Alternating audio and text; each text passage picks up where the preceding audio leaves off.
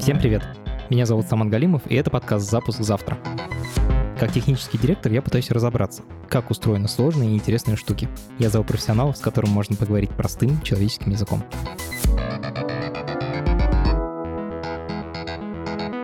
Напоминаю, что эпизоды, которые у нас выходят по вторникам раз в две недели, мы делаем вместе с Яндексом. На примере сервисов Яндекса мы продолжаем разбираться в устройстве IT.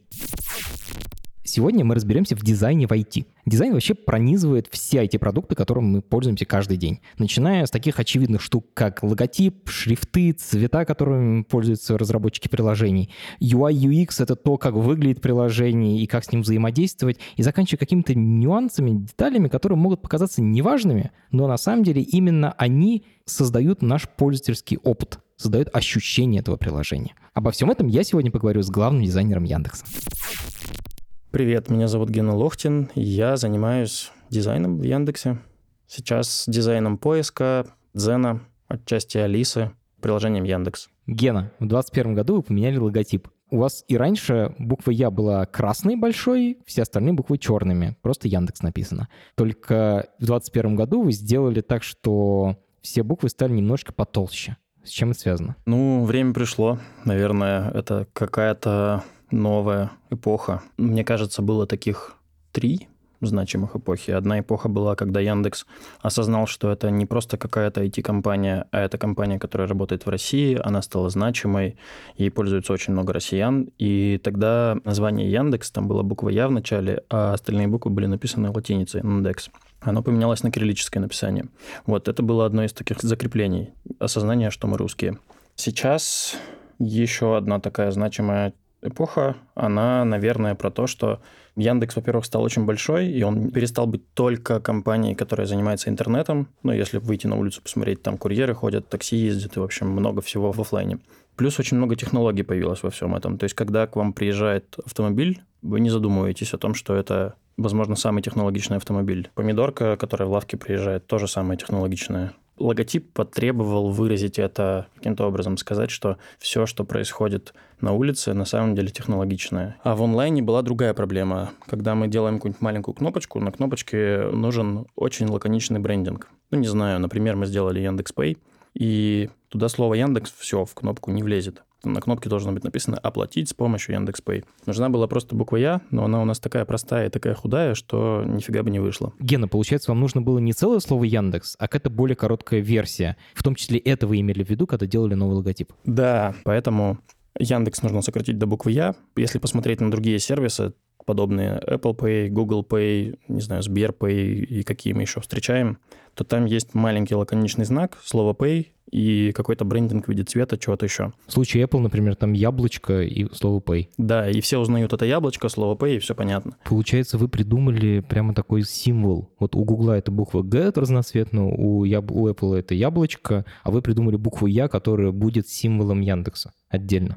Да, то есть на самом деле из-за того, что у Яндекса 25-летняя история уже, достаточно старая компания, то брендинг наследовал те принципы, ну, то есть э, логотип Яндекса появился во времена десктопных настольных компьютеров, когда экранчики были маленькие, мобильных вообще в помине не было телефонов еще, никто даже не подозревал об этом. Современный брендинг сейчас делается, скорее всего, с расчетом на то, что нужен символ, который умещается в квадрат, потому что он будет жить в иконке приложения, или потому что это на самом деле, опять же, в реальном мире хорошо работает. Чем проще символ, тем легче, быстрее он узнается. Ну, осознание пришло, что нам необходим такой символ, и он вроде бы как есть, но вроде бы как использовать его нельзя. И это я слишком простая, предыдущая, очень простая. Нет никакого выразительного приема, нужно было что-то такое найти. Поэтому она стала такой самостоятельный, наверное. Получается, буквы Я, то есть такого логотипа квадратного у Яндекса и не было никогда формально? Представляешь, не было. Наверное, было только одно единственное место, где оно встречалось. Это иконка приложения Яндекс. Вот-вот, я как раз ее вспоминаю, там была буква Я. Да, но там такая была худая, и вот сейчас она кажется немножко дистрофичной, высокая такая худая дистрофичная буква. Ну, то есть внутри мы на нее смотрели, пытались описать ее характер, и она выглядела такая, как худая, высокая госпожа. Стоит, ногу оттопырила, есть у нее как такое настроение. Но никто не подразумевал, что она сама по себе отдельно будет существовать. Классно. То есть вы, по сути, создали иконку Яндекса. вот эту букву «Я», которая через какое-то время начнет ассоциироваться у всех так же, как яблоко ассоциируется с компанией Apple. Да. Прикольно. Вот ты сказал, что такси, которое к тебе приезжает, там без технологий. Про это весь мой подкаст. И ты сказал, вот логотип должен это все выразить. Как это выразить в логотипе? Конечно же, все выразить он явно не сможет, но он должен попытаться взять какой-то символ и его поставить на флаг. Что мы пытались сделать, что мы пытались сказать, то есть это всегда кажется странным, типа дизайнеры там что-то напридумывали, обыватель вроде как всего этого не видит. Но на самом деле видит подсознательно отчасти, потому что это все работа с какими-то микроизменениями. Что мы вкладывали? Логотип, он про человека и про технологии что человечность в шрифтах. Шрифты бывают какими-нибудь навороченными, бывают с засечками, такие странные книжные, бывают какие-нибудь шрифты, которые выглядят футуристично. В общем, мы всю жизнь соприкасаемся каждый день со шрифтами, у нас есть какое-то впечатление от них. И вот человечный шрифт – это что-то максимально простое. Отчасти, возможно, там, когда человек от руки написал, это наиболее человечно выглядит. Отчасти вот все те буквы, которыми сейчас набирается большинство книг. Ну, то есть максимально простые буквы, которых обтесало время, все ненужные штуки исчезли. Это человечность. Технологичность – это, наоборот, какое-то противопоставление этому. Это что-то, не знаю, можно вспомнить «Матрицу», которая недавно вышла. Там зеленые буквы, у них есть засечки, они как-то странно выглядят. Вот от этого другое ощущение. Или там логотип SpaceX. Не знаю, он тоже выглядит технологичным хотя вроде те же самые буквы. Мы хотели создать такой баланс, сделать и человечный, и технологичный логотип. Вот буква «Я» несет такую технологичную роль, а все остальные буквы простые. Ты это не проговорил, но мне как будто ты послушал в твоих словах. Я правильно понял, что логотип играет на ассоциациях, типа на культурном коде, и поэтому маленькими штучками можно запаковать большой смысл. Это так работает? Да, я думаю, да. Работает так. Это в целом какой-то код, какое-то сообщение, которое подсознательно должно каким-то образом считываться. Можно посмотреть на разные логотипы компании. Вот сейчас передо мной лежит iPhone, там яблочко, Apple. Казалось бы, что они пытаются этим транслировать? И, возможно, вроде бы ничего. Хотя, с другой стороны, это что-то очень природное, простое, естественное. И если послушать там, например, Джонни Айва, который много раз рассказывал про дизайн Apple, то они говорят, мы стараемся сделать такие устройства, как будто бы они уже всегда в природе существовали. То есть это максимально простая форма, естественные простые материалы, но закругление просто потому, что там, чтобы не порезаться. И это простота. И вот оно яблочко в логотипе. Природа, простота. Природа не делает никаких излишеств. Про закругление айфона, конечно, очень смешно, потому что я видел где-то большую статью, типа, какой у них именно градус закругления, там голову можно сломать, потому что, оказывается, супер сложно именно такое закругление сделать, и никто его другой не делает потому что алюминий сложно так обтачивать именно вот под таким углом. На самом деле, да, там все-таки много математики и много человека в этом, но в целом функция закругления простая. Главное, чтобы не пораниться. Ты упомянул Apple сейчас. Логотипами каких компаний еще ты восхищаешься и почему? Ну, тут надо, короче, как смотреть? Потому что можно смотреть с функциональной точки зрения, там, не знаю, с функциональной точки зрения, например, мне правда нравится Apple, нравится Nike. Что значит функционально? Функционально значит, что они явно транслируют ценность, отражают какую-то идею, то есть они пытаются что-то сказать. Но можно посмотреть иначе. Есть там, не знаю, эмоциональный срез. Эмоциональный, вот на мне сейчас футболка ECDC группы, и музыкальные группы, там, рокерские, например, они все пытаются вот эмоционально показать, типа, мы такие, мы панки, короче, мы вообще против всего того, что у вас тут есть, мы другие. И это явный эмоциональный посыл, которым редко пользуются большие компании, но пользуются какие-то более мелкие коллективы. Причем я не слушаю рок, но мне нравится эмоция, честно. Нравится Snapchat логотип. Странное привидение такое на желтом фоне. Метафора того, что люди создают себе какой-то образ приложения. А Яндекс, на самом деле, это много разных сервисов, и у них есть разные логотипы. Если зайти на их сайты и посмотреть, то у разных сервисов разные логотипы. Можешь про них немножечко рассказать, прямо разобрать какую-то деконструкцию такую устроить, типа объяснить, как устроен этот логотип? Например, маркет. Да, могу. Ну, наверное, стоит сказать еще вот что. В брендинге есть несколько приемов, и если посмотреть эволюционно, то раньше логотипы были в основном буквенные словами. То есть во времена, когда начали появляться газеты, У меня могла была быть компания, которая делает обувь. И мне нужно было в газете для упрощения скорости набора вставить целиком слово, чтобы не набирать его, потому что раньше не было компьютеров, буковки нужно было отдельные металлические ставить на станок и перепечатывать. Короче, проще было целиком слово иметь. И это было логотипом? Это было логотипом, да. Просто объединение букв слова называлось логотипом, и все. А, логотип, ну, типа, слово из, ну, типа, буквы из... Да. Для тех, кто не понимает, в смысле, из железных буквок собираются слова и потом печатаются. Да, из железных буквок, которые прислоняли к бумаге просто, и так происходил набор газет. А тут прислоняет целиком слово, которое уже спаянное вместе. И это упрощает э, набор, скорость. Вот, и все логотипы раньше были такими, это просто слова. Потом в какой-то момент слишком много одинаковых слов, слишком похожие друг на друга буквы, люди задумались о том, что, наверное, можно придумывать какой-нибудь символ как-то отличаться и какую-то графику использовать для этого. Ну, оно много еще как развивалось, но базово примерно так все и осталось. То есть есть логотип, это текстовая буквенная часть, есть знак, это символьная часть. И в основном у компании есть и то, и другое. Ну вот, не знаю, если посмотреть на Apple, то у нее есть только знак. Текстовой части у нее нет. Если посмотреть на Samsung, то там, например, наоборот. А мы оказались в ситуации, когда у нас есть и то, и другое. Ну и многие компании так живут. То есть у нас есть и слово Яндекс, и буква Я теперь отдельно. У сервисов Яндекса помимо того, что у них есть надпись Яндекс и название сервиса, у них есть еще иконка, вот этот знак. Ну, много итераций это все проходило, потому что раньше Яндекс был такой цельной штукой, это такой портал, ты приходишь на сайт яндекс.ру, и там все сервисы, оттуда ты начинаешь пользоваться ими. И они стремились все быть очень похожими.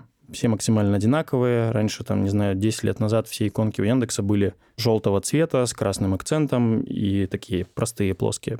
Но потом возникла конкуренция, разные ниши, и теперь, когда там мы смотрим, например, на иконку Яндекс.Маркета, то Яндекс.Маркет в целом самостоятельный сервис. Он не совсем часть Яндекса. Ну, то есть можно себе представить путь человека, который пришел на яндекс.ру, а потом пошел на Яндекс.Маркет. Но в целом много людей идут сразу на Яндекс.Маркет. Мне кажется, такси идеальный пример, потому что это мог быть просто быть отдельный бизнес, совершенно не связан никак с Яндексом. Ну и вот. И кроме сервиса Яндекс Такси есть сервис Uber, есть сервис там Get Taxi, какие еще в России сейчас есть, китайцы есть, Didi, Ситимобил. И есть конкуренция какая-то. И вот в рамках этой ниши сервису нужно уже быть похожим на все другие сервисы, на категорию. Чтобы было понятно, что это такси, даже не зная, что это сервис такси. Да. Ну, например, проще говорить про браузеры. Вот иконки браузеров исторически всегда круглые, и там земной шар. Типа интернет глобальный, поэтому всегда рисовали, начиная что-то с земного шара, это какой-то сигнал, который огибает планету. Поэтому они все круглые. Офигеть! Реально все круглые. Firefox — Да. прямо лиса, которая ест этот шарик. Ну, Opera просто сделала букву О, например. Но если ты попытаешься сделать квадратный логотип браузера, скорее всего, люди не поймут. Ну, то есть ты можешь попытаться, и у тебя может получиться, но в целом, наверное, не стоит тратить силы на это. Поэтому есть какие-то правила, которые вот уже ниша тебе диктует. И, с одной стороны, нужно в этой нише выделяться, с другой стороны, нужно оказаться частью Яндекса. Да, сложная задача. Сложная задача, да. Сейчас, на самом деле, легче вернуться в тему э, Яндекс.Маркета. Давай. Вот есть Яндекс.Маркет, и у Яндекса желтый цвет исторический, это его хороший цвет. Есть Озон сине-фиолетовый, более наглый брендинг, про это тоже стоит чуть позже поговорить, про цвет в брендинге. Есть Wildberries, который такой фиолетовый. Ну и в целом в оффлайне работа с цветом становится очень важна, потому что человек в первую очередь воспринимает цвет, только потом символ. Первое, что ты схватываешь, яркое цветовое пятно. И у Озона, например, очень хороший брендинг, потому что ну, он виден отовсюду. Можно стоять в пробке, впереди будет 6 машин, а седьмая будет фургон Озона, и будет видно, что это фургон Озона, хотя там не будет ни одной буквы. Прикольно, потому что этот цвет больше нигде не встречается. Странные, яркие кислотные цвета, которые не встречаются, да, и они очень хорошо работают. Ну и Яндекс застолбил желтый цвет давно, давно с ним работает. И желтый цвет в онлайне работает не очень хорошо, а в офлайне супер. Когда занимался сервисом Яндекс Еда, только-только начинали появляться курьеры повсюду, которые сейчас уже сложно без них город представить. Желтый цвет классный, он очень хорошо работал. То есть это форма, которая выделяется, выделяется летом, выделяется зимой, их всегда видно. Можно даже накатить, что это еще и про безопасность дорожного движения. Короче, вообще прям очень хорошо. Да там на самом деле все прагматичнее. Просто тебе важно встречать сервис, важно видеть его присутствие, чтобы понимать, что он работает. Coca-Cola существует уже черт знает сколько лет, но если убрать рекламу Coca-Cola, то, скорее всего, ты подумаешь, что ее не существует. Поэтому важно все время в каждом магазине видеть холодильник Coca-Cola, важно смотреть рекламу по телевизору, знать, что она все еще существует и работает. Еще одна функция логотипа. Расскажи про маркет.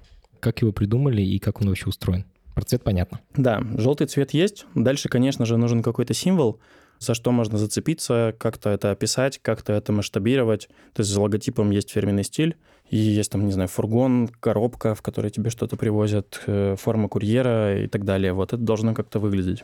И маркет взял за основу два приема. Один прием букву М из названия сервиса, а второй — это изначально у них был посыл о том, что они хотят взять ленту, упаковочную скотч, но потом она стала не прямой, а такой немножко изогнутой, витиеватой, что добавило, на мой взгляд, больше эмоций. То есть она выглядит как-то такой игривый. И, наверное, ну, этой метафорой может быть, там, не знаю, упаковочная вермишель, вот эта, которая в коробке бывает. Хотя, если честно, не знаю, что ребята последнее вкладывали. Обалдеть, я не знал, что это лента. Просто, так, для тех, кто не видел логотип Яндекс.Маркета.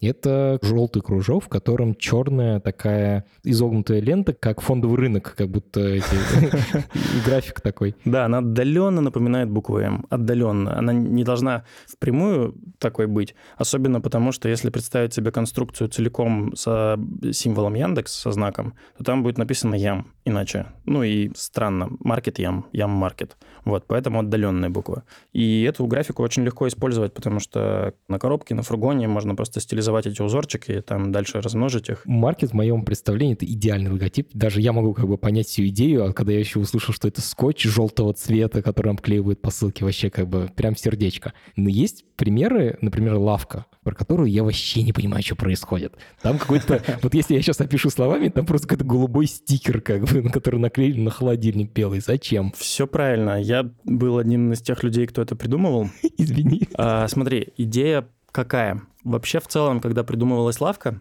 нужно было сказать две вещи. Нужно было сказать о том, что это интернет-сервис, и от этого такой вот голубоватый, но теплый цвет. Голубоватый, потому что синий традиционно считается цветом интернета. Ну, очень много сервисов в интернете синие, синие ссылки.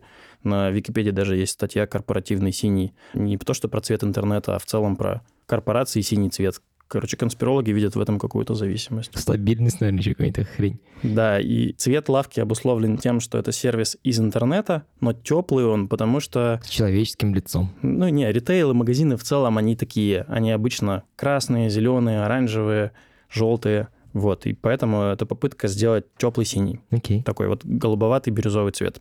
Стикеры, ну, нужен какой-то очень простой символ был, который будет про покупку. Но при этом там, не знаю, лавка — это сервис не про продукты. Там очень много продуктов, но вообще она может привозить батарейки, туалетную бумагу. И нельзя было бы изобразить, скажем, помидорку на логотипе, это слишком сузило бы.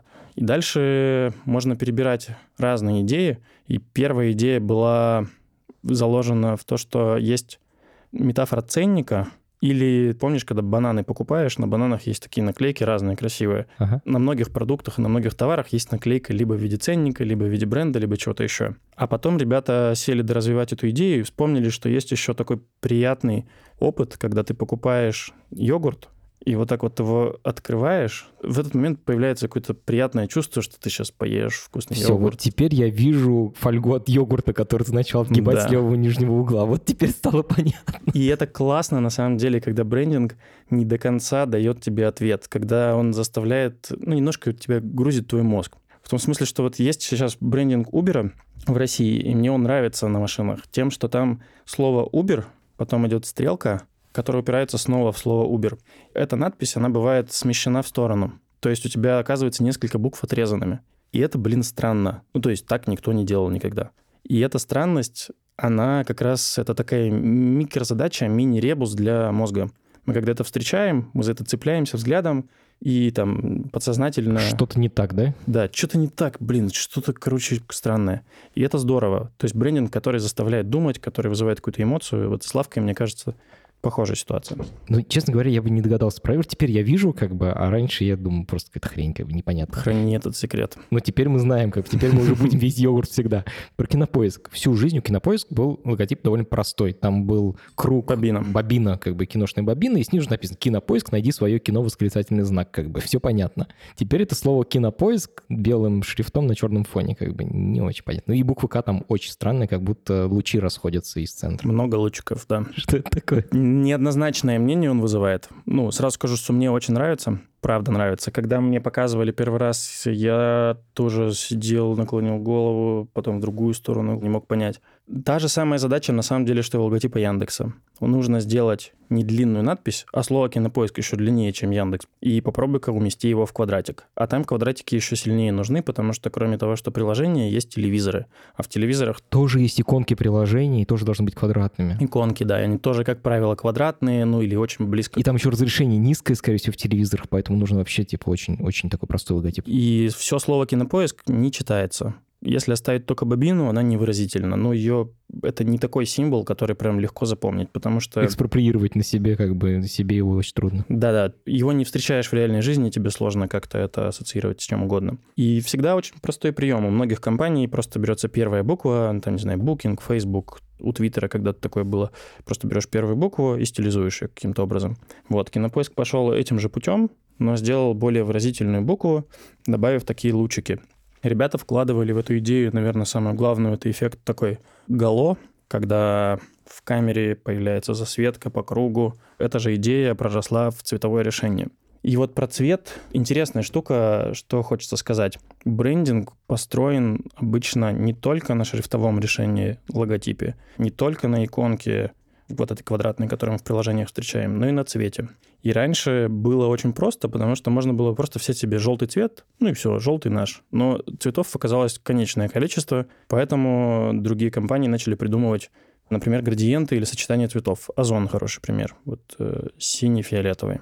Вот. Но в какой-то момент и сочетаний цветов оказывается мало. И этого тоже не хватает. И кинопоиск придумывает, мне кажется, такую следующую ступеньку, прием, который ты используешь не просто градиент из цветов, то есть там зеленые, оранжевые основные и еще какие-то цвета, которые неявно выражены, плюс наложенные на странную фигуру, такую звездочку, вот эффекта голов, как будто бы засвет в камере лучами. И это все в сумме все равно очень простой символ, он узнается. Его сложнее описать словами. Да, такой двухкомпонентный логотип получается. Есть простая буква К, а есть более сложный вот этот галый эффект, который тоже довольно запоминающийся. Да, и у кинопоиска еще суперсложная задача, потому что фильмы, которые выходят там абсолютно разные продакшн-компании их создают, у них есть тоже какой-то брендинг, у фильмов на самом деле тоже есть логотипы, у фильмов есть, э, там, не знаю, лица актеров, которые тоже в каком-то смысле являются брендингом. И надо комбинировать, видимо, кинопоиск с этими. Да, и тебе еще нужно сверху свое добавить. А еще у фильмов есть спонсоры, такой в подвале там очень много других логотипов накидано. И это просто сложнейшая задача, то есть там миллион логотипов,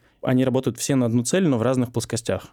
Ну, то есть лица людей, то это тоже логотипы. Особенно если ты узнаваемое лицо. Да. Знаешь, у меня про цвета еще есть тебе вопрос. Вот я открываю сейчас телефон, и если посмотреть на цвета иконок, то выбор на самом деле не очень велик. Половина иконок зеленая, половина синяя и парочка там красных ярких иконок.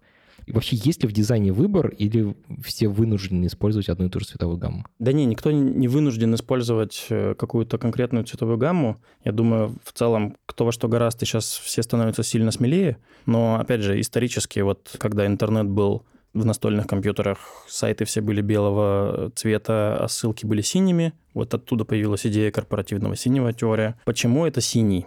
Ну, во-первых, потому что он отличается от черного. Тебе нужно, чтобы текст и ссылка как-то по-разному выглядели. Во-вторых, цвет должен быть контрастный. То есть, если использовать желтый цвет, желтую ссылку, то ее нифига не будет видно на белом фоне. А, то есть имеет значение, что на белом фоне. Окей. Да, но ну, очень сильно сужается спектр возможных решений. Таким образом, остается там небольшое количество темных цветов, которые можно использовать. И исторически они сильнее и дольше живут.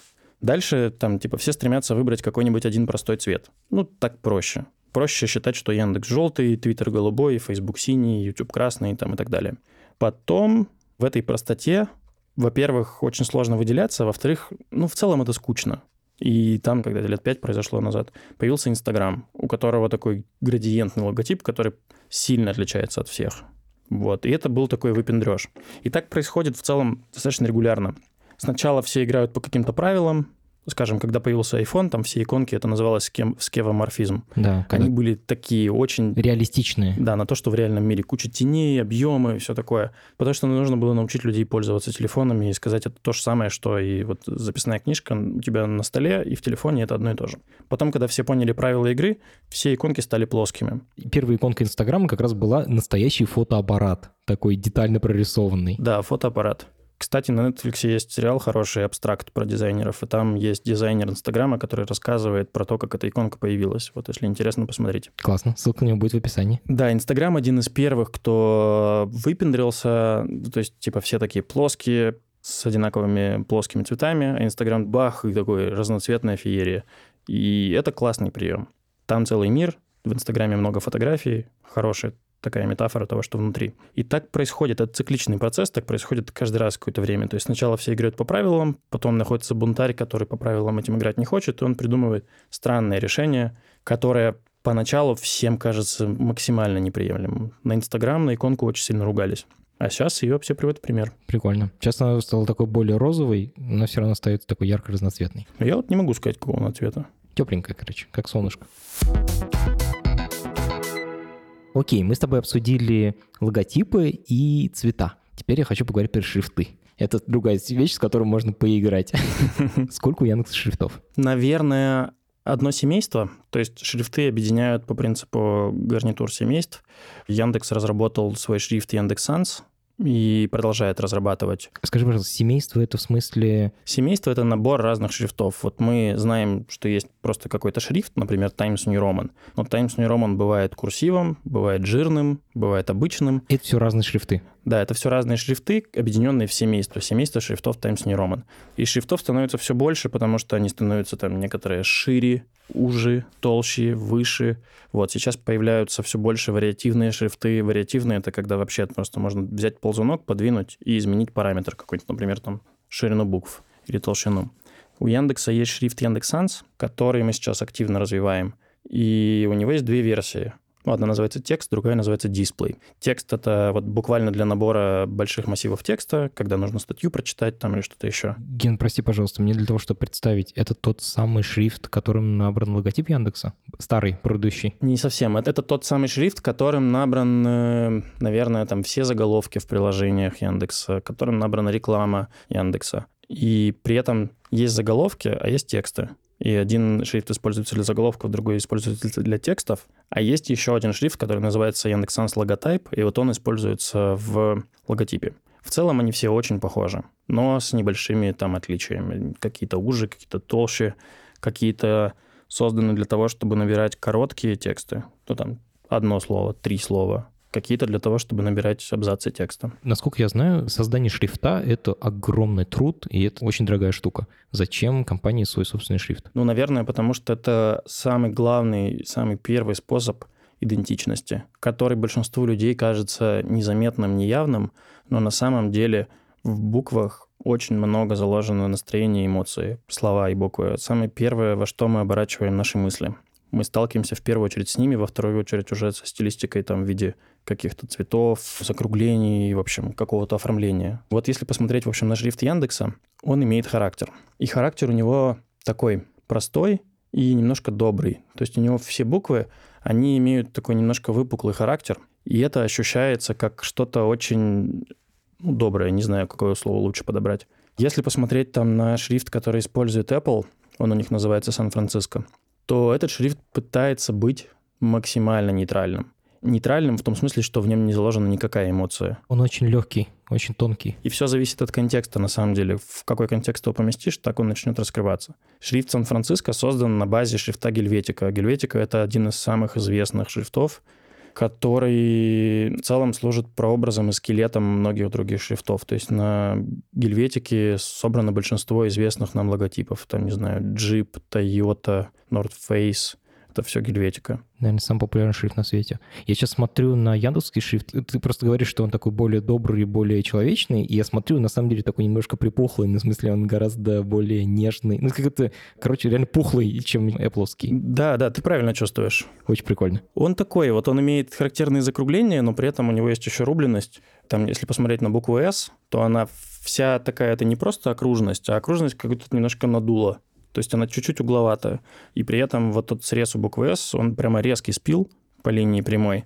Это такой тоже характерный прием, которого нет в других шрифтах. Это, наверное, глупо прозвучит, но он, я его вижу еще землистым таким, ну, таким более, типа, обычным, человечным. Слушай, ты очень хорошо чувствуешь. Я сказал, как будто это факт, что шрифт очень сложно сделать. Но можешь немножко эту мысль раскрыть, пожалуйста, потому что, мне кажется, многие слушатели, они не в курсе вообще, что такое шрифт, как он устроен. То есть вот расскажи про яндекский шрифт, сколько в него было вложено сил? Очень сложно это оценить, но, наверное, это сначала там какие-то, может быть, месяцы или годы подготовки, в том смысле, что надо просто собрать весь возможный материал, где его нужно использовать, настроение, которое хочется в него заложить, там ограничения, которые существуют. То есть такое техническое задание? Да, посмотреть на то, как устроен рынок, как мы должны отличаться и чем от других попытаться увидеть тренды. Ну, в том смысле, что вот если говорить про тренды, например, сейчас есть шрифт, который является шрифтом всех IT-компаний. Это категория шрифтов, название геометрический гротеск.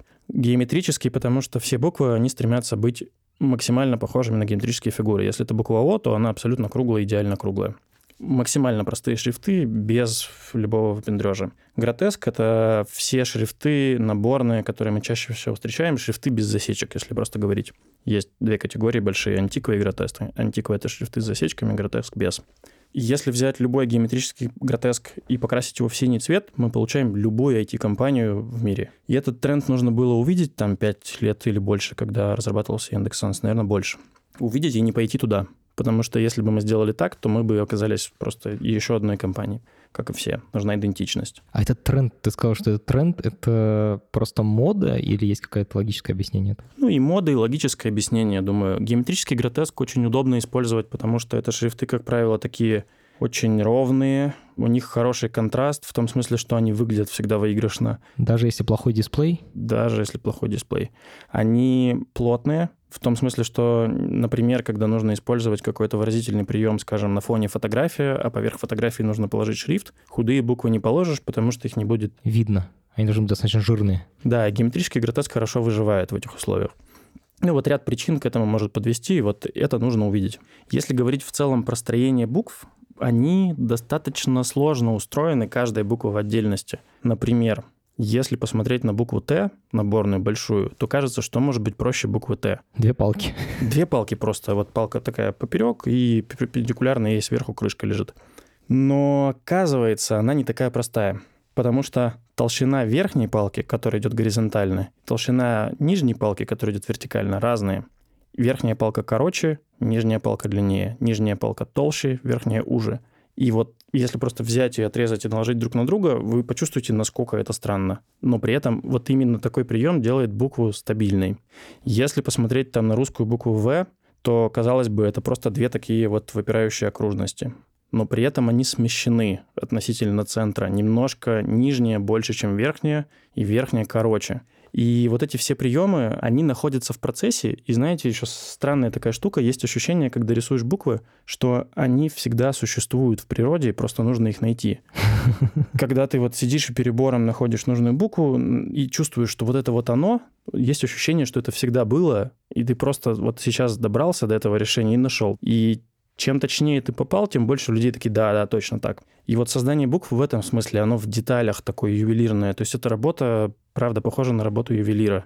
А когда ты собрал конкретную букву, все там 33 буквы, если говорить про русский алфавит, их нужно сложить в слова и посмотреть, не разваливается ли все это в разные слова. И вот там на Windows было известное выражение, на котором проверялись все буквы алфавита, съешь еще этих мягких французских булок, да выпей чая. Это просто фраза, в которой все 33 буквы собраны можно было проверить, как выглядит шрифт. Да, на самом деле даже я замечаю, что какие-то буквы, ну, какие-то в некоторых шрифтах некоторые слова более выгодные или, наоборот, менее выгодные. Ну, типа, в некоторых они там прям плотно стоят, и такой уж кайф, классное слово. А иногда смотришь и думаешь, что он разваливается на две части. Да. Все-таки закончи, пожалуйста, историю про создание шрифта Яндекса. Вот вы проанализировали тренды, вы собрали все эти задания, ну, типа, требования к шрифту, где, в каких условиях оно будет использоваться, и вот это все. Что дальше происходит? Дальше нужно заэскизировать, наверное, эти идеи. И для этого уже нужен шрифтовик, человек, тот самый ювелир, который сможет сесть это собрать.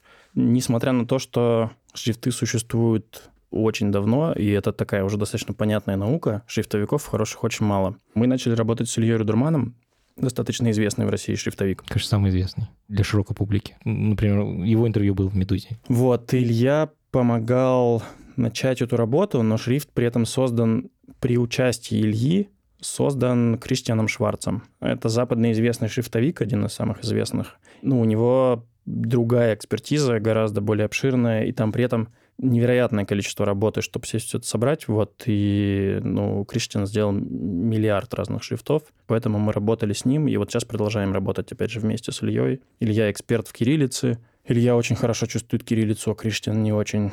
Вот, и это тоже специфика шрифта. Дальше есть разные языки, Яндекс присутствует, там, не знаю, в других странах, в странах СНГ есть армянский язык, например, который вообще по другим правилам работает. Ничего себе. Вообще не задумывался о том, что вам нужно и армянский алфавит иметь в себя в шрифте. И это большая бесконечная работа, вот, которая была на какое-то время остановлена, а сейчас она опять продолжается. Сейчас мы делаем такие более выразительные, наверное, более трендовые шрифты, если можно так сказать, ультраширокие, ультрахудые. Ну, то есть все, что мы видим там, не знаю, на каких-то хипстерских кофейнях, так проще описать. То есть там все время, так же, как и панки, когда-то пытались, вот мой пример с ACDC, выпендриваться. Сейчас с шрифтами это происходит. Сделать что-нибудь совсем другое. А насколько вообще русский язык, просто Яндекс, в первую очередь, наверное, русскоязычная компания, насколько русский алфавит э, ограничивает в придумывании шрифтов? Или хороший шрифт, он одинаковый на всех языках? Ну, он не ограничивает. Это, наверное, неправильно было бы сказать. Просто это другие правила игры. Ну, вообще в философии есть такая теория о том, что язык в целом формирует наше восприятие, и в зависимости от языка выстраивается наше мышление. И вот кириллица и латиница — это супер сильно отличающиеся языки. С точки зрения того, как кириллица выглядит, у нее есть много каких-то там шипящих, звенящих. Есть всякие вот эти хвостики, уцеущие, висящие, странные буквы шире, слова длиннее. В целом, сделать кириллический шрифт и сделать шрифт английский, ну, это совершенно разные задачи. Поэтому два разных эксперта из разных стран помогают нам это собирать. А сколько стоит шрифт? А, если бы можно было просто ответить на этот вопрос. Ну, порядок. Ну, я думаю, что сотни тысяч долларов в сумме, но это работа на несколько лет. Там просто еще все зависит от того, лицензия у нас какая. Многие шрифтовики зарабатывают на том, что они создают шрифт дешевле для того, чтобы потом его отпустить в свободное использование. Зарабатывать на роялти. Да. На лицензиях. Это все еще очень сложная наука. Прикольно. Вообще, я весь эпизод сейчас говорил про шрифты, но мне кажется, что мы с тобой уже поговорили про логотипы, про цвета, про шрифты. Теперь давай начнем ту тему, в которой вообще обычно подразумевается дизайн, когда речь идет об IT. Это UI и UX, то есть пользовательский интерфейс и пользовательское поведение. Давай такой самый простой вопрос. Чем UI отличается от UX? Ну, если прямо очень поверхностно и просто отвечать, UI — это когда красиво, UX — это когда удобно. Это супер поверхностно и примитивно. Очень, очень нравится это описание. Я, на самом деле, вчера как раз снимал деньги в банкомате. В Риге два банкомата, в которых я снимаю. Один компания СЭП, другой СВЭД. Короче, разница в том, что один банкомат сначала выдает банковскую карту, и только после того, как ты ее вытащишь, выдает деньги, а другой наоборот. И вот это, мне кажется, идеальный пример UX, потому что когда тебе сначала дают деньги, тебе первое желание — это засунуть деньги в карман и уйти, и забыть карточку. Да. А нормальный, хороший UX — это когда тебе дают карточку, говорят, вытащи сначала карту, потом дадим деньги. Ты же там за деньгами пришел, ты поэтому думаешь про деньги, а не про карту. Есть такая гифка в интернете, я, если честно, даже не знаю ее происхождения, но ее очень любят дизайнеры, про то, как э, люди пользуются продуктом, который создал дизайнер. Про стакан. Ну, типа, что может быть проще? Стакан, берешь, пьешь. Дизайнер придумал такой стакан. А дальше люди начинают пить и суют себе там, типа, дно в рот. Ну, то есть это никак не характеризует, что кто-то глупый, а кто-то умный. Это просто к тому, что когда ты создаешь какую-то вещь, ты вкладываешь в нее какую-то идею, а потом появляется человек, который начинает этим пользоваться, и он совсем по-другому видит этот предмет. И поэтому дизайн — это итеративная штука. Ты можешь только выпустить что-то, увидеть, как люди этим пользуются, и после этого сесть и все переделать. И это бесконечный процесс переделок. Вот у дизайна вообще не бывает финала. Невозможно. Я считаю, что хороший UX, он мотивирует пользователя делать то, что от него хотят создатели сервиса. То есть это такой способ подтолкнуть людей в ту сторону, в которую хотят создатели. Например, совершать больше покупок. Можешь, пожалуйста, как, ну, как-то тезис обыграть и сказать, ну, пример, например, например можно каких-то? Значит, насколько ты с ним согласен? Я помню пример из своего института, где ректор института был по образованию архитектор. Я понял, что, кажется, он не очень хороший архитектор из одной его фразы. У нас был перед институтом сквер, на котором были от автобусной остановки к институту сделаны дорожки разные такие, вот чтобы пешеходы по ним ходили. А в остальном месте был газон. И люди ходили по газону, потому что это наиболее короткий путь. И ректор говорил, вот они тупые бараны, прутся там, типа для них дорожки построили. И это пример дерьмового UX.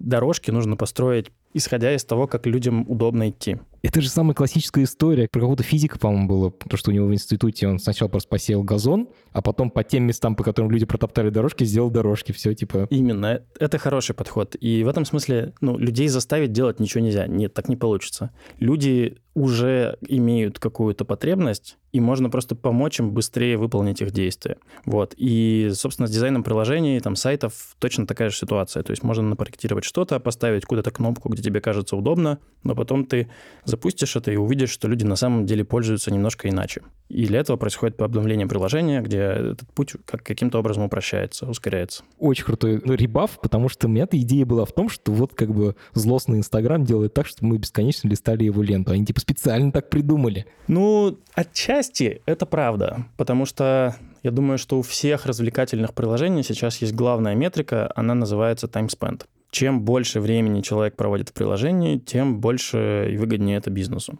И таймспенд можно по-разному измерять, в том смысле, что, не знаю, там, YouTube, например, длинными сессиями измеряет. Вы садитесь, открываете там какой-нибудь фильм на 40 минут или на час и смотрите его. А Instagram работает на короткие сессии. То есть ты в течение дня открываешь его 60 раз по 2 минуты, но время суммарное накапливается такое же, да. Вот получил два часа. Я очень хочу узнать про какие паттерны есть у основных людей. Ну, то есть, как мы протаптываем эти дорожки? Ну, например, в протаптывании дорожки очевидно, что люди просто выбирают самый кратчайший путь всегда. Да. А в интерфейсах как это проявляется? Можешь какие-то примеры привести, пожалуйста? Давай попробуем на примере Яндекс.Лавки. В целом вообще есть вот такой опыт посещения магазина, можно взять пример с Икеей. Когда приходишь в Икею за полотенцем, то через какое-то время, через час обнаруживаешь себя на кассе с двумя тележками вообще непонятно чего. Хорошо, если без шкафа. Да-да, и это тебе все почему-то нужно. Вот, и это некоторая романтизация покупки. То есть это супер важная вещь, которая существует в офлайне, которую сложно передать в, в онлайне. Мы приходим в магазин очень часто за чем-то конкретным, но хотим что-то еще. Или мы вообще приходим в магазин, потому что не знаем, что мы хотим. Вот, хочется просто посмотреть, потрогать, пощупать и захотеть прямо в моменте. Когда делаешь цифровой интерфейс, то эту задачу сложно решить, потому что у тебя там такие конкретные полочки, ты выбираешь вот здесь овощи, здесь фрукты, и их сложно пересечь. В магазине есть просто физическое пространство, которое ты проходишь, и пока ты идешь, ты в любом случае смотришь по сторонам, а в, в интернете всего этого нет. В приложении это, это опыт сложно создать. Если ты создашь такие длинные торговые ряды перед тем, как ты сможешь купить э, ту самую голубику, ради которой ты пришел, ну, возможно, ты ее вообще не купишь. Ты просто закроешь приложение и скажешь, что за хрень вообще. Да. Поэтому ты ищешь постоянно способы, как можно это рекомендовать. Хороший пример, что сейчас сделано в Яндекс.Лавке, есть, например, категория «Вы часто это заказывали или заказываете». Другой пример — это предложение каких-то похожих продуктов. У вас в корзине помидоры и огурцы, можно сметану предложить уже в корзине, чтобы салат сделать. И вот это та самая попытка передать похожий опыт из реального мира. Вообще, в целом, все приложения, они просто описывают все то, что уже существует в мире. Приложение не придумывает каких-то новых сценариев. Это просто копия реального мира. Есть ли разница, когда ты дизайнишь интерфейс для взрослых или подростков, или детей? Да, я думаю, что есть. Есть вот э, известный пример на рынке, это Snapchat. И Snapchat Сейчас уже нет, но когда он был создан, он был сделан вот настолько непонятным для взрослых, специально, чтобы детям там было комфортно. И мне было чувство, что это шутка, но я на самом деле мне было неудобно пользоваться снапчатом. Да, он, он специально так сделан, буквально. Подожди, а что, подросткам же было удобно, что ли? Ну, подростки — это люди, которые быстрее обучаются, у которых просто пока бэкграунд меньше, они меньше в жизни разных вещей видели, у них еще не так ярко сформировались привычки некоторые. Ну, в целом, характер подростка — это желание отличаться, желание куда-то спрятаться. Я не знаю, мы все в детстве строили какой-нибудь там халабуду, штаб где-нибудь на деревьях, подальше от взрослых. Можно любые правила игры придумать, другие по ним жить, главное, чтобы не как у взрослых. И мне кажется, что Snapchat отлично на этом сыграл. Сделать такой странный интерфейс, чтобы родителям было неудобно. Такой интерпретации я еще не слышал. Окей. Последние лет пять все говорят о дизайн-системах вот я и куда не пойду, как бы любая конференция, выходит дизайнер, дизайн-система. Что это такое? Можешь, пожалуйста, описать дизайн в системе? Да, раньше это были какие-то идеи, а сейчас это просто уже гигиеническая необходимость, и до сих пор никто не знает, как правильно. Ну, то есть у нас в Яндексе этих дизайн-систем, не знаю сколько, очень много, и они продолжают создаваться. Что это такое? Это такие правила игры. Это визуальный язык, который в первую очередь работу многих дизайнеров разных между собой как-то систематизирует. Ну, в том смысле, что когда ты один проектируешь приложение, все просто. У тебя есть правила, ты сам с собой договорился, тебе понятно, как делать. А когда вас 10, когда вас 20, то у всех немножко свое видение, свой вкус, а дизайнер — это еще такой человек, который обязательно должен частичку себя оставить. И это частички себя всегда очень разные. Вот. И это способ как-то все унифицировать и экономить время. В том смысле, чтобы не обсуждать радиус закруглений в приложении, там и отступы, и размеры шрифтов, а заниматься больше там логикой устройства приложения. То есть набор формальных правил просто тому, как, как да. должно выглядеть приложение. Ну и дальше это все связывает работу дизайнера и работу разработчика. Потому что когда у вас есть приложение, которое существует не один десяток лет, то в нем накапливается много разных интерфейсов в разное время сделанных, и это разные экраны буквально. У них разный код, у них разные дизайнеры, и они по-разному начинают выглядеть. Разные программисты, разное поколение. Да, да. И это все нужно каким-то образом сводить, потому что человек, который пользуется этим приложением, ему, конечно, совершенно неинтересно знать, в какое время тут что собрано, ему нужен цельный опыт. Дизайн-система помогает это все скрепить. Такая мета-штука, которая провязывает внутри компоненты приложения. Знаешь, у меня опыт с дизайн-системами следующий. Все дизайнеры говорят, у нас будет дизайн-система, рисуют стандарты, дальше ты программируешь по этим стандартам. В какой-то момент приходит тот же самый дизайнер говорит, знаешь, тут надо сделать исключение. Небольшое, но вот небольшое исключение, пожалуйста. Да, все правда. Можно ли без исключений, пожалуйста? От имени всех программистов прошу, пожалуйста. Я думаю, что, к сожалению, нельзя, потому что ну, в целом, пока еще непонятно, как правильно строить дизайн-системы, а еще постоянно меняются вводные, там люди по-разному начинают пользоваться, бизнес по-разному себя ведет, и там, не знаю, технологии меняются. Поэтому приходится создавать исключения, приходится делать костыли. Всем хочется создать продукт без костылей, но это невозможно, я думаю. Окей. Ты сказал, что у вас столько разных дизайн-систем в Яндексе. Сколько их? Хочется от цифры офигеть. Мне очень сложно ответить на этот вопрос, но я могу сказать, наверное, так. Есть много разных сервисов Яндекса, и, скорее всего, у каждой так или иначе есть какие-то зачатки. Ну, там, типа десятки. Ена, вот ты главный дизайнер, я так понимаю, да, в Яндексе? Как посмотреть? На самом деле, я думаю, что в части Яндекса. Яндекса в целом две больших вертикали. Большая вертикаль транзакций. Транзакции — это Яндекс Маркет, Яндекс Такси, лавка, еда, везде, где нужно нажать кнопочку, и происходит покупка. А есть э, рекламно-информационный бизнес. Это все, что строится вокруг поиска Яндекса, Яндекс.Дзена, Алисы, там, браузера и так далее. То, где ты не покупаешь ничего. Где не покупаешь, где тебе показывают рекламу. Да, вот в этой модели, да. И ты за второй отвечаешь? Угу. Окей. В чем твоя работа заключается? Потому что ну, типа, есть линейные дизайнеры, которые там интерфейс рисуют для программистов, у них как бы я более-менее понимаю. Даже когда за сервис человек, дизайнер отвечает, главный дизайнер, там, у него там 3-4 дизайнера в подчинении, там 30 программистов, он как бы за то, чтобы это все было цельно. А твоя работа? Моя работа, ну, в целом я фокусируюсь, наверное, на приложении Яндекс в основном. И приложение Яндекс в себе объединяет как поиск, так Дзен, так Алису, ну, там много всего, вот чтобы весь этот опыт использования приложений был целостным. И коммуникация тоже. То есть это вот приложение в App Store, которое называется Яндекс? Да. Я стараюсь следить за тем, чтобы вот опыт использования приложений был цельным. И все, что касается коммуникации Яндекса, бренда Яндекса, вот вся работа с логотипом, с посылом, с позиционированием, и это, на самом деле, тонкая работа с разными командами. Люди, которые в целом отвечают за это больше, я просто стараюсь сделать так, чтобы выстроить более цельный опыт. Возможно, направить, может быть, помочь там кого-то привлечь, институцию выстроить какую-то, нанять людей. Дико интересно то, что ты ни разу не сказал про менеджмент. То есть ты все время говоришь цельный продукт, цельный опыт. То есть ты говоришь о продукте. А мне казалось, что на твоем уровне там уже в основном управление людьми. Как это вот нет, там, правда, очень много менеджмента. Это так. На самом деле это вечный мой вопрос самому к себе, кто я такой. Я человек, который скорее менеджерит или скорее что-то создает. И я себе на этот вопрос стараюсь отвечать так, что мне важнее не менеджерить. Моя ценность в том, что я умею сформулировать какую-то концепцию, там, нащупать образ продукта, нащупать позиционирование, возможно, создать какой-то первый прототип и эскиз. В этом я просто лучше. Менеджмент тоже, да, это необходимая часть работы, но она, как правило, вытекает из вот первой части. То есть сначала создаешь какой-то образ, а потом просто помогаешь ему случиться. Кайф. Можешь описать свой день? Вот ты сейчас вернулся с новогодних праздников. Чем ты занимаешься? Много достаточно операционной работы. Тут э, у этих что-то сломалось, тут надо кого-то нанять, тут надо кого-то уволить. Ну и на самом деле это в целом вот каждые полгода такой большой забег к тому, что а что мы вообще строим? Что за продукт мы делаем? Этот вопрос нужно постоянно задавать себе. И я думаю, что сейчас он опять примерно такой. И в конце года было, сейчас начинается.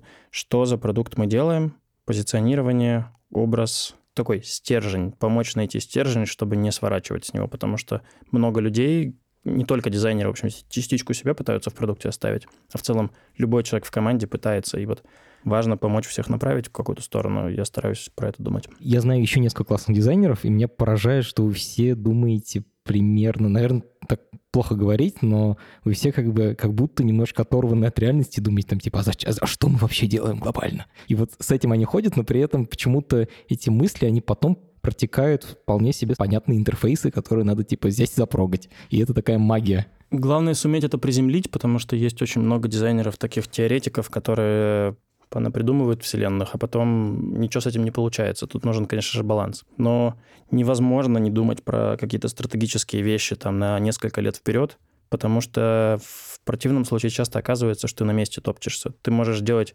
много разных изменений внутри одного продукта. Тут кнопочку подвинул, здесь уже добавил. Да-да, кнопочку подвинул, здесь добавил, тут убрал, и там, не знаю, тут оптимизировал какую-нибудь метрику, тут стало немножко удобнее, люди стали быстрее что-то находить. Но это все какие-то запуски, которые происходят в моменте, и когда проходит полгода или год, ты смотришь, оглядываешься назад и понимаешь, что на самом деле ни черта не изменилось. Вообще. То есть нельзя качественно описать вот изменения за год. И поэтому нужны такие люди, которые думают все-таки про глобальный, про вижен. Кайф. Посоветуй, как стать дизайнером. Ну, я думаю, что самый простой способ, с которого я начинал, это, ну, в первую очередь должно, конечно, интересовать индустрия, вот, а дальше нужно начинать копировать. Нет ничего лучше, чем просто берешь штуку, которая тебе нравится, приложение, не знаю, брендинг или что-то еще, и просто копируешь это вот как есть, не задавая себе никаких вопросов. Окажется, что это сложно, оказывается, что руки не из того места растут, вот, и постепенно, постепенно что-то начинает получаться, и в моменте, когда ты собираешь, ты начинаешь чувствовать что пытаются вложить в это, почему оно вот, вот именно так собрано, почему кнопка стоит в этом самом месте. Следом можно начать себе придумывать какие-то несуществующие заказы, не знаю, сделать там приложение по покупке лампочек. Либо хорошая стратегия, с которой я всегда работал и работаю, посмотреть на сервис, который тебе нравится, но ты видишь недочеты в проектировании, и переделать. А потом прийти и сказать, смотрите, вы все неправильно сделали, на что тебе, конечно скажут, ты что, все мы правильно сделали, и вот почему. Но так легко начать диалог. И так легко начать э, с командой общаться. Хорошее резюме, да? Просто приходишь и говоришь, я вот знаю, как сделать лучше. Да, но главное, конечно же, то есть есть такие люди, которые любят э, просто покритиковать как следует, типа обосрать, тут у вас все говно, у, вот у тех лучше. Так, конечно же, не работает, только конструктив. Ох, есть финальный вопрос, который я задаю всем гостям. Посоветуй, пожалуйста, что почитать, на кого подписаться в дизайне, если хочется разобраться в дизайне. Есть э, такой дизайнер, который, надеюсь, все еще дизайнер, Рома Воронежский, который директор студии Лебедева. Когда его спрашивали, что почитать, он отвечал «Капитанскую дочку». Ну, это просто очень сложная тема, и на самом деле мне кажется, что специализированные книги по дизайну — это штука, которая много времени отъест. Может быть, кино какое-то. Первое, что мне на ум пришло, и ответ очень простой, это фильм «Her», «Она» в русском переводе. Это про то, наверное, какими могут стать интерфейсы в будущем, голосовые ассистенты. Мне очень нравится книга Максима Ильяхова «Пиши, сокращай». Крутая. И это тоже на самом деле про дизайн. Слова — это дизайн. Класс. Ссылки на все это будут в описании к эпизоду, и на фильм на Netflix, который называется The Art of Abstract, тоже будет. Кажется, он просто называется Abstract. Про дизайнеров, которые сделали Инстаграм и все такое. Окей, спасибо тебе огромное, что пришел. Спасибо, что позвали. Пока. Пока. Это подкаст студии «Либо-либо», и мы его сделали вместе с Яндексом. Над подкастом работали редактор Юлия Яковлева, продюсер Павел Боровков, звукорежиссер Нина Мамотина. За джингл спасибо Алексею Зеленскому и Кире Вайнштейн.